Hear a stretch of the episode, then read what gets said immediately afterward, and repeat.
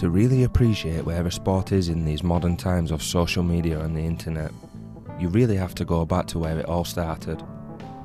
I'm Richard Hodemaker, and this is Forgotten Boxers, a weekly boxing podcast that will give you a ringside seat into the origins, lives, and careers, and most importantly, the legacies of boxing history's greatest fighters.